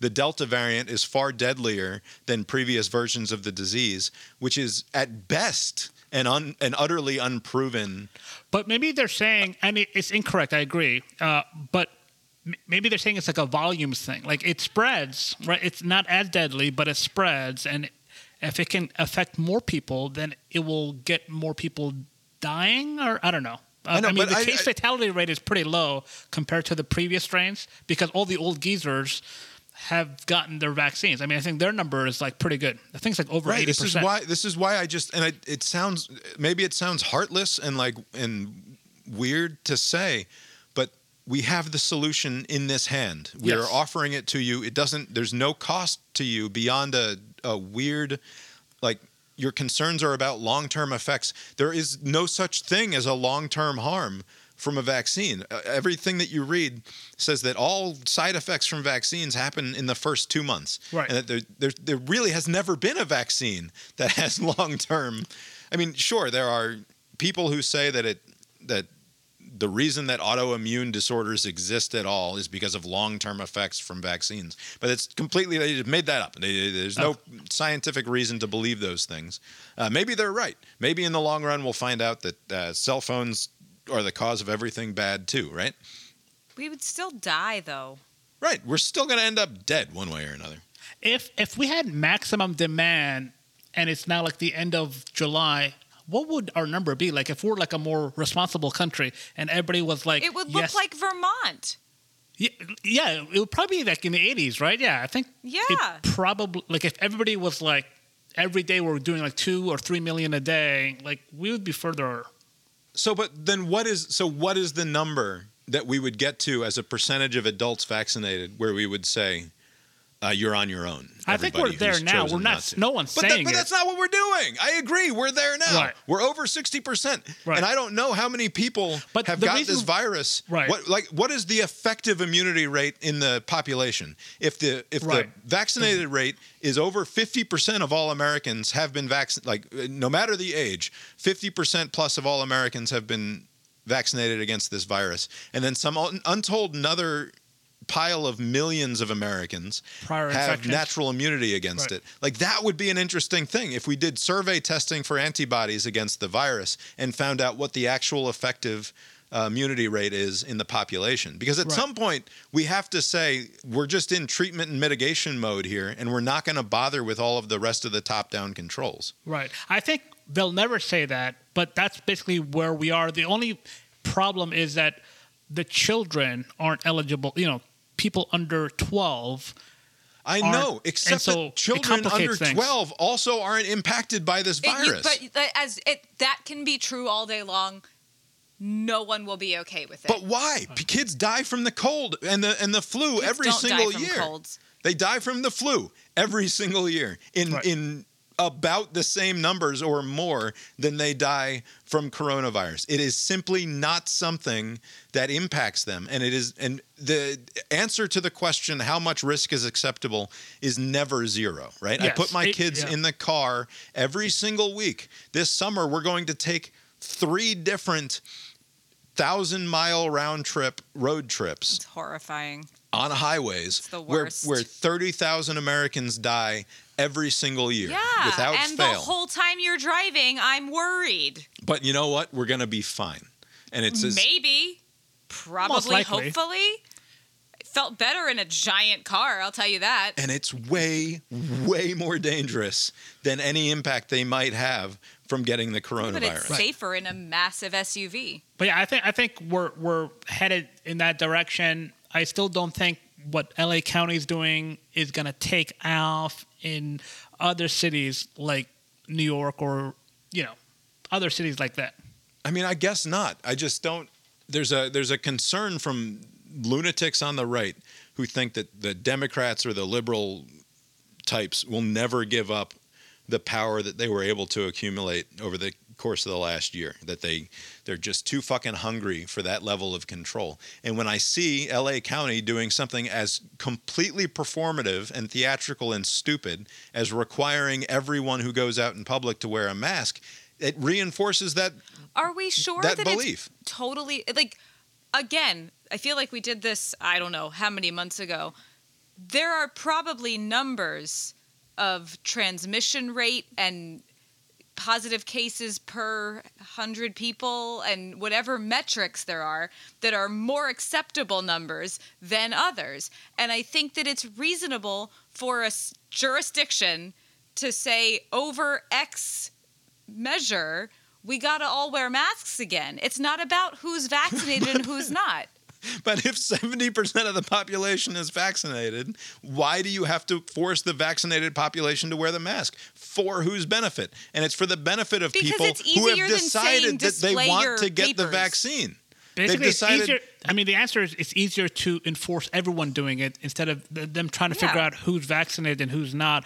I mean, it, we're going to put tattoos on our arms? But again, there's no end date for this. I guess if you if you go back to the yellow range, or I don't know how they're going about their decision making, but the message that it sends to the people who you're trying to uh, encourage to get the vaccine is that even the vaccinated people have to wear masks, and so they're less likely to get vaccinated Right. themselves. Where's the incentive? If so, if you're the To Biden the administration, if incentive you're the Biden is if the numbers you, go down, you won't have to wear a mask bullshit, anymore. bullshit. That because they have, in, even though the numbers went down, we're we're back to le- we're nowhere near levels where we were at the worst of this. We're st- we're still two hundred thousand cases a day lower than the peak, and the, and we're at a situation where everybody who wants to be protected against this virus is protected against the virus. There's no re- the Biden administration should walk out tomorrow and say if you do not get this vaccine, you are choosing to get the virus because we are no longer, as a country, going to be worried about the 30% of you who show no interest in protecting yourselves against it. Does that that doesn't mean we don't have empathy for you Right, but when you again- get the thing. It doesn't mean that we're not going to provide health care for you when you get the fucking thing, but we're we we just the vaccine is here, you can Right. take it or not take it. That's on you. Bob, there is no scenario where any politician would say that because there is no upside to saying that. You'll let it be that, but there's no upside to saying, "Hey, all resources are available." The upside, the It's upside easy for you to is get. The, the upside is that you can play it up as America's the fucking greatest.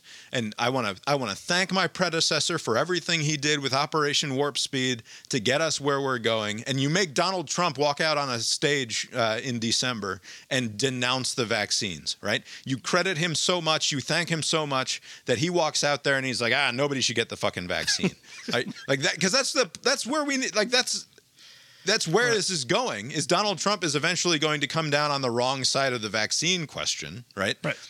In public even though it was his administration that helped get us there And also, like, he's gotten the vaccine himself. if you want more republicans to get the vaccine joe biden should be going out of his way to say what an incredible accomplishment it was that the Trump administration using Operation Warp Speed, while I disagree with a lot of their uh, mistakes that were made in the last year, they got us this vaccine. And then my team came in and, and put the final nail in the coffin in driving this uh, virus out of our society. Like we, we did it. Great job. You don't want to get it, fine, but you're gonna get the you're gonna get the virus. Right. I don't know. I, I, I just think the, the employer angle is going to solve a lot of these problems. I, I just don't see. But there will be no end to this stupid "fuck you, I won't do what you tell me" Not line of comes to- argument. but people don't believe in it that much. They're, they're going to lose their job over it. I mean, there's a handful of like nurses, like in Texas and New Jersey or wherever, uh, who declined, and the comp- the, the health company were like, if you don't do it, you, you can be fired, and they were. But that was like out of thirty thousand employees, like a handful of them, a few dozen of them, uh, lost their job. But most people just said, "Fuck it, I'll just get the vaccine." I think that's going to be the thing. Basically, put it in a position to where are you really But not going to do a, it? so I, I, I, it's just so completely ineffective in terms of getting people to do what you want them to do because that that mindset does not go away. The "fuck you, I won't do what you tell me" thing but doesn't that's ever never go but away. that's never going to go away, right? We're pa- way past that. People are set in their ways, right? So, how set are you in your ways? Is it enough to lose your career over? And the answer is no for most people. But you're not going to change your mind by arguments, right? You didn't argue your way into it. You just kind of have this visceral, like, Ugh, I don't want to I'm do not. it. Tr- I'm not trying to change anyone's mind. That's the beauty of my plan, Right. Which is that I'm no longer interested in changing anyone's mind. We just say, we have this solution for you. You can choose to take the solution, or you can choose to get the virus, and that's where we are in this pandemic right now. Right. And then somebody's aunt is going to die, and then they're going to blame you for. I mean, you, like the politician, whoever you're saying, should say this. The thing is burning through the remainder of the population, and that's just that's just the situation. Right. And also, for what it's worth, this is anecdotal. This is just one guy that I know from LA. He's a doctor. Uh, and he said that people are following the indoor mask requirements where they're being enforced, like at the grocery stores and things like that. But at all of the restaurants and the bars and those places, it's the same as it ever was, right? So, like, I I do wonder, like, if you have these half-assed, like, at some places enforcement, is that really going to be the driver to bring the numbers down? I think the numbers are going to come down, whatever measurements that they im- they put, because that's what's happening in other places. Yeah, you- so, and that's the thing that I was saying six months ago, which is that you look at what happened in South Dakota versus what happened in Massachusetts. And yeah, they're different geographies and different situations in terms of urban centers and, and how people interact with one another. But at the end of the thing, I think you're going to find that there's very little variation between places that ended up having very strict uh, restrictions and mandates and places that had minimal restrictions and mandates because the virus ended up doing what the virus is going to do largely because people are going to do what people are going to do and it and the the team that you vote for in November doesn't actually fundamentally change human behavior and that you cannot control for human behavior in that way. I'm not saying that there is an acceptable level of death. I'm saying that the reality of the world that we live in right now is either you get the vaccine or you acquire natural immunity against the virus. Everybody's going to get it. And we're in a situation now where I- fully expect my children to have antibodies against this virus before they get the vaccine next January or February or whenever Right. it becomes available to them. That's I'm- probably true, I'm, yeah. and I'm fine with it because the overwhelming majority, like by by leaps and bounds, it is not a risk to them, right? Right. And yeah, it would be. I, I could be eating my words and wanting to jump off a fucking high bridge in three months if my kid dies from COVID. But it's just or if they don't die, but they have like a heart problem going forward their and that, whole life. And that's not to say right, and that's why it's absurd when somebody says, "Well, we don't know the long-term effects of the vaccine." Well, we don't know the fucking long-term of That's effects what I'm worried. of getting I'm not the worried about anyone dying. either. I'm worried about them having heart and lung problems for the rest of their life. Right, and who knows what the long-term effects of the, the but but that's like the the fact is the vaccine is not available to them, and yeah, it would be better if they didn't get the virus, no doubt about it. But I've basically resigned myself to the fact that most human beings, one way or another, are going to requ- acquire immunity to this thing because it's just everybody gets it. Right. Fucking Texas and Oklahoma are joining the SEC in Fucking 2025. It went from a rumor to like it's happening in like two days. That happened five or six years ago, maybe. Like maybe it was during when Mizzou Oh, the and Missouri uh, A and, and uh, M joined Yeah. also. That was like ten Where years Texas, Texas and Oklahoma were also was a long talking about ago. coming then. Oh, fuck it. They It- have to change the name of the conference. First right? of all, what are they going to do to the rest? I mean, that's basically the Big Twelve: Texas and Oklahoma. Who else is in there? Kansas State.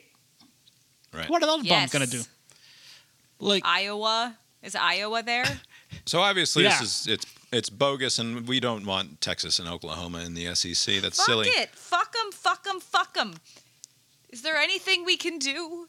so I, I take it they're they're good. It's like the the cell phone companies merging, like T-Mobile and Sprint and the whatever. So it seems like the SEC is gonna expand to like 16, 20 teams. Then the Big Ten is gonna get Big Tenner, you know, and then the Pac 12. So maybe they'll just be like three, or I guess the ACC. So it'll be the Big Four, right? So all the refugees from the Big Twelve will go to the Pac-12 or the Right. Big Ten. It's just so sad because they just figured out that 18 playoff. Like they Right. just did it. Right. And by the way, since we solved the Olympics earlier, uh, I can also solve college football, which is that No, you can't. I can. There should be five super five five major conferences with 12 teams each. Right now, just as an example, uh, I believe, and this is this is beside the point ultimately, but at the uh, parochial SEC level, I think that the Southeastern Conference should kick Mizzou, Arkansas, A&M, and Vanderbilt. You kick those four teams out of the conference. You add back in Tech and Clemson. That's your 12 team SEC. Everybody plays everybody, and everybody plays one at large team out, out, out of conference game every year. 12 team schedule. And then, so it's not just the SEC, every single of the five major conferences the SEC, the ACC, the Big Ten, the Pac 10, and who did I forget? The Big 12 or something? Uh, Big Big 12, Pac 12, Big 10, ACC, SEC. Yeah. Right. So the five major conferences are 12 team conferences. Uh, they produce five champions every year. So you play your 11 opponents. There's a single championship game. That's the semi. That's the play-in game into the national eight-team playoff. So there are five conference champions plus three at-large from no no, no at-larges for the conferences. By the way, Right. if you want to get into the big dance at the end of the year, you have to win your conference. What The- about like Boise State and UCF or whatever? Right. The remaining three teams are selected somehow from the non-conference champions, from the Right. non-conference teams, and then you have your eight-team playoff, and you can have your stupid playoff that way. Yeah, that would be good, but th- the way that it's headed now, where all of the big teams are going to just a few conference, you know, like the Big Ten and the, and the SEC, uh, will it not ruin like the sport for many of the people that follow college football? Because like I can't imagine It this is going to be good for the ratings long term. Because if it's just like the same few, I mean, it's already the ratings are already trending in the wrong direction for college football because it's like Alabama and Clemson every other year or every year, and no one else gets a whiff of anything. Um, Right, and we're just going to end up. And the only there are only four interesting Georgia games in any given year Right. at this point, right? Right. You just Yeah. the the. The, the rivals that you play are the only interesting games, and then once every seven years, an LSU or an Alabama cycles onto your schedule, and you get hyped about and you one have of a those bad games. day. and and this year, opening up the year, I think I'm going to try to go to that game, the uh, Clemson Georgia game in, in like Labor Day weekend. But basically, other than that, there's usually like one game like that every few years. See, but it's that's why usually it's not Labor Day weekend that way. Auburn and other teams. But I think it'll be interesting to see how it goes because if this continues, then you'll just ha- I don't even think you'll have four conferences. It'll just be like the ACC, SEC, yeah, and it'll Big be Ten. NFL. Yeah, No, you'll have four because you'll have the ACC, the SEC, the uh, Pacific, yeah, the whatever, Pac-12. and then another like a central team that that hooks in You some can't call it the schools. SEC with Texas and Oh, it doesn't matter. The involved. brand, yeah, it doesn't fucking matter. You can't call it the SEC with A and M and Mizzou in it either. But they maintain the brand. It's fine. Is there the any branding rebranding? Do you matter. think? Do you think there'll be SEC Plus or the big SEC or the SEC? No, it'll just be the SEC. They're not going to give up their their It's, claim a, on it's such a chant. that awful You can't chant. not chant it. All right, we'll see.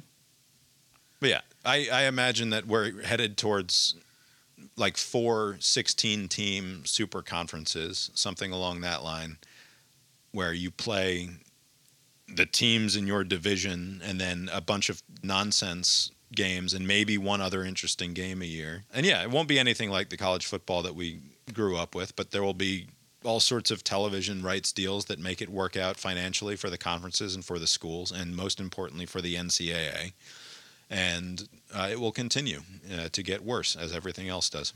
You've been listening to Cast Iron Brains, a podcast with Bob and Abe. Find the show on Facebook or Twitter. Just head over to brainiron.com or castironbrains.com. Opening and closing themes of the show were composed by Mark Gillig. If there's any other quick things in the We notes. watched Wood, we watched the Woodstock '99 movie. Oh, how was that? It was good. Uh, it was uh, Bill Simmons has a new venture over on HBO Max. He's the executive producer of some sort of series called Music Box, I think, is the brand that they've stuck on it. Oh, so it's not just uh, the It's- Woodstock one. It was a series of Right music related things. Okay.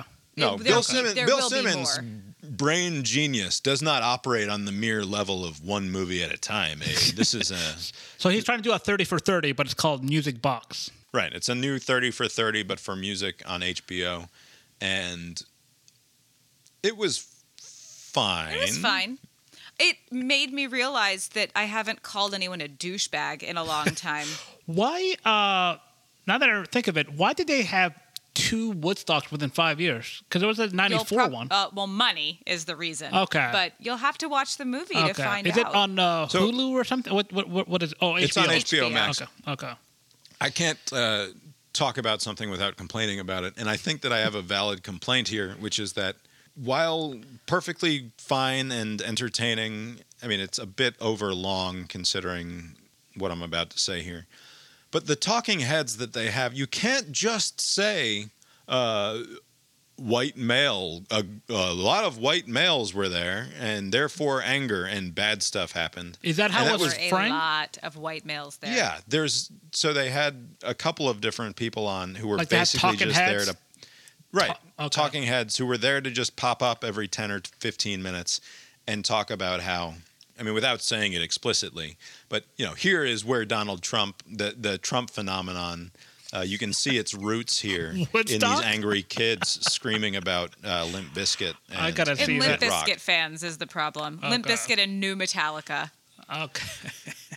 oh, from It's the, funny, Lori said that about douchebag as an insult no longer being thrown around the way that it was before. And I think that the trumpeting effectively killed douchebag as an insult because now they're just like MAGA chuds. It doesn't work. like you can't just call some like if somebody is going to be a douchebag, they're actually probably also being a Trumpy type They of probably thing. used to be a douchebag, and now but they, they outgrew graduated it to this. into okay. into worse. Yeah. Anyway, I just watching it and it went on and on for way too long. And by the end of the documentary, it just felt like it's just such an impoverished view of the culture to automatically reduce everything back down to essentially skin color identity as being the explanation for everything. And it goes for whether you're talking about white people or black people or brown people or whatever Right. using that as your entire framing device for understanding the world leaves you with a very limited understanding of the world and also makes for very boring documentaries to the point where no actual insight is being offered where you just oh here comes this chick again to talk about white male rage Right. and just saying the phrase white male rage over and over again doesn't actually offer insight into anything Right. it's just you signifying your belief that white male rage is the explanation for everything wrong with the world. This is just like the human interest story thing where they don't go outside of certain well-worn framing devices. It's like overcoming adversity, this Chinese sprinter or whatever, and then now it's some racial component, anger, and there's no Right. other way to, to think all about about something. you have you have your preconceived idea of what the explanation is, and no matter what the actual what no matter what is actually going on under the hood, you're going to say the white male rage thing over and over again because that's what you're there to do. It's why they that's why they brought you into the into the little confessional booth for the documentary in the first place. Speaking of preconceived ideas driving a story, I'll put a link to this. I'm not going to play clips. It's an 11 minute story from NPR, which I heard today, uh, this afternoon. And it was talking about how uh, the politically correct being used as a weapon of the right against the left uh, 30 and 40 years ago. Uh, that we can trace that all the way forward to how uh, it's the same thing as cancel, cancel culture now, which is that it was just a moral panic invented by terrible right wingers 30 years ago, and it doesn't actually exist, and uh, we shouldn't worry about it. The story concludes with the NPR host talking to Jon Ronson, guy who wrote a book called "So You've Been Publicly Shamed," who like was among the very first people to identify this as a phenomenon this this outraged culture of the online mob coming out and effectively ruin ruining somebody's public and private life for no good reason right usually for no good reason because they could. Right. And so they talked to Jon Ronson at the end of this 11 minute long feature story on NPR where they've just said over and over again how political correctness is just a moral panic. And Jon Ronson comes on and he says, uh, maybe it's not an all consuming evil that we need to be freaking out about all the time, but it is very much real, it's very much bad, and it's very much worthy of our attention and, and talking about it. And then the next sentence out of the host's mouth is like, basically. So as you can see, cancel culture is just another moral panic that the right has invented, just like critical race theory. Anyway, uh, here's the weather. Right. Uh, they just completely ign- uh, they have the preconceived notion Yeah. of what the story is. They're not going to deviate from the narrative, no matter what, even though they were just talking to somebody who.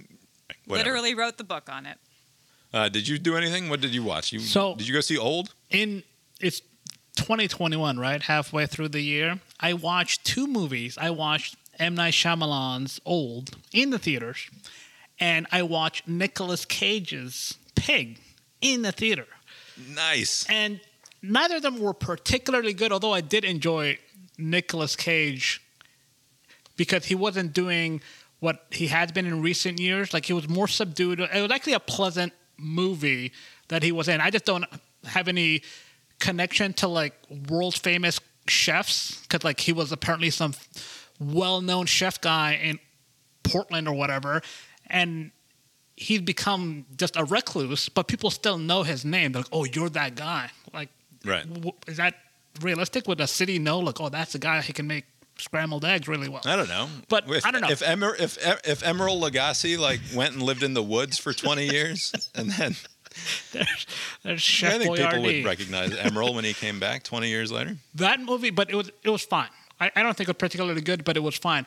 Old, on the other hand, I don't know why I expect different, but uh, this M Night Shyamalan guy can't help but do the same thing he always does, which is like the big thing at the end.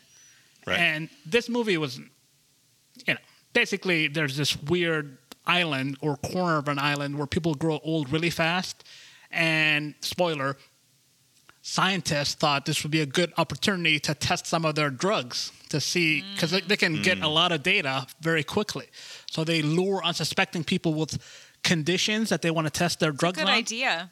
and uh, they just sit there and watch. But the problem is, so in the movie, the people don't know this until later on, but within a day, you live a whole life, right? And so they had six-year-old and seven-year-old kids who, like, 30 minutes into the movie, are now teenagers, and they're one is knocking up the other. But like 20 minutes ago, they were six years old. I was like, this is really not cool, man. Like. I don't. I mean, it, it sounds like a good idea. I like, had an Did you emotional- just make I me had a- watch child porn? I had an emotional connection with this six-year-old, and now they're fucking on the beach, and I'm feeling aroused. What is what has happened here? no I arousal. agree. It's M. just- I Night agree with your Shyamalan just incepted child No. porn into my brain. Yeah, I don't yeah. know how it happened, but and and the actors are t- the older actors. Thank God, at least they changed the body. You know, like they're older, but they're speaking as if they're still six years old. Mommy, what's happening? I'm whatever. Something's happened to my stomach. You know, it's just very weird. Right. And the movie ends however it ends. But um, I have a so- I have a soft spot for M Night Shyamalan. I do. That's why I still go there to Right. watch his movies. But it's ridiculous. Yeah. What I your favorite M Night? it. My favorite M Night movie is Unbreakable, and Okay. it's not particularly cr- close. M Night, uh, uh, Unbreakable Yeah, is that's the best one. an actually good movie, and I haven't seen any of the new ones going You didn't back. see like Split and I didn't the- see uh, Split or or that elevator one that he produced. We like, saw the elevator one. did we? Yeah. Clearly, it wasn't memorable to you, but we watched it. What happens in the elevator one? They go There's up. like the devil or something. You sure you didn't watch that alone? I'm not. I think I watched it in your apartment. Hmm. Anyway, I wouldn't watch that alone. That doesn't sound like me at all. Unbreakable is the good one. Uh, Sixth Sense is obviously very good as well. And I do I enjoyed Lady in the Water uh, when I watched it in the movie theaters. Oh, yeah. Although I I couldn't tell you anything about that movie now beyond there was Paul Giamatti and a lady in the pool. you uh, you got anything else for us tonight, Abe? Nope. Well, I guess that's all we've got for tonight. Then we will talk to you next time. Later.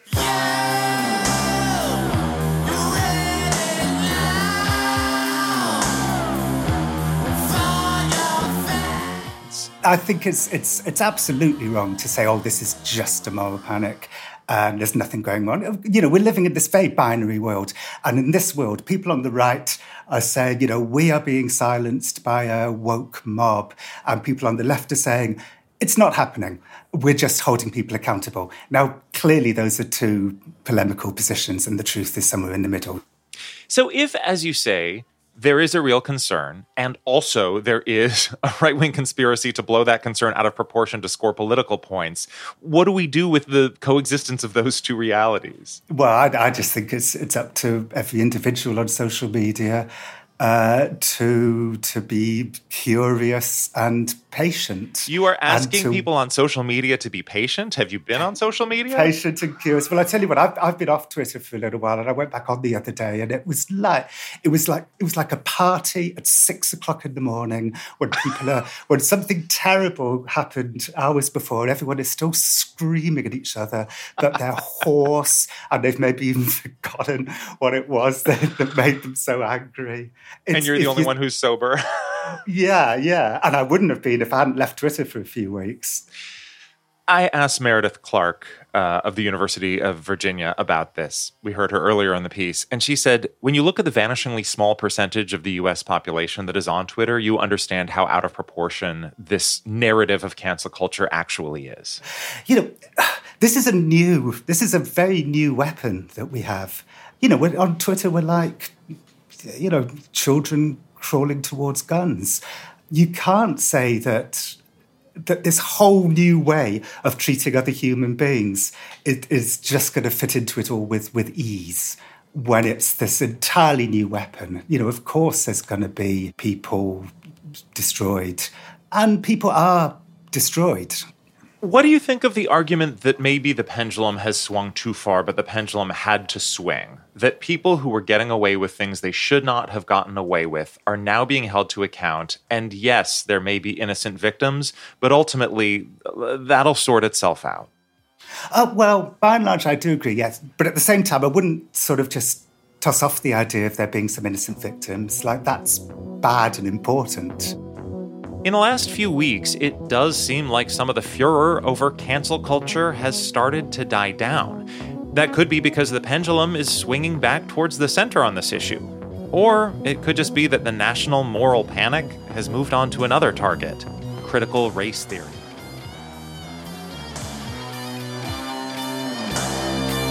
M. Night Shyamalan just incepted child porn into my brain.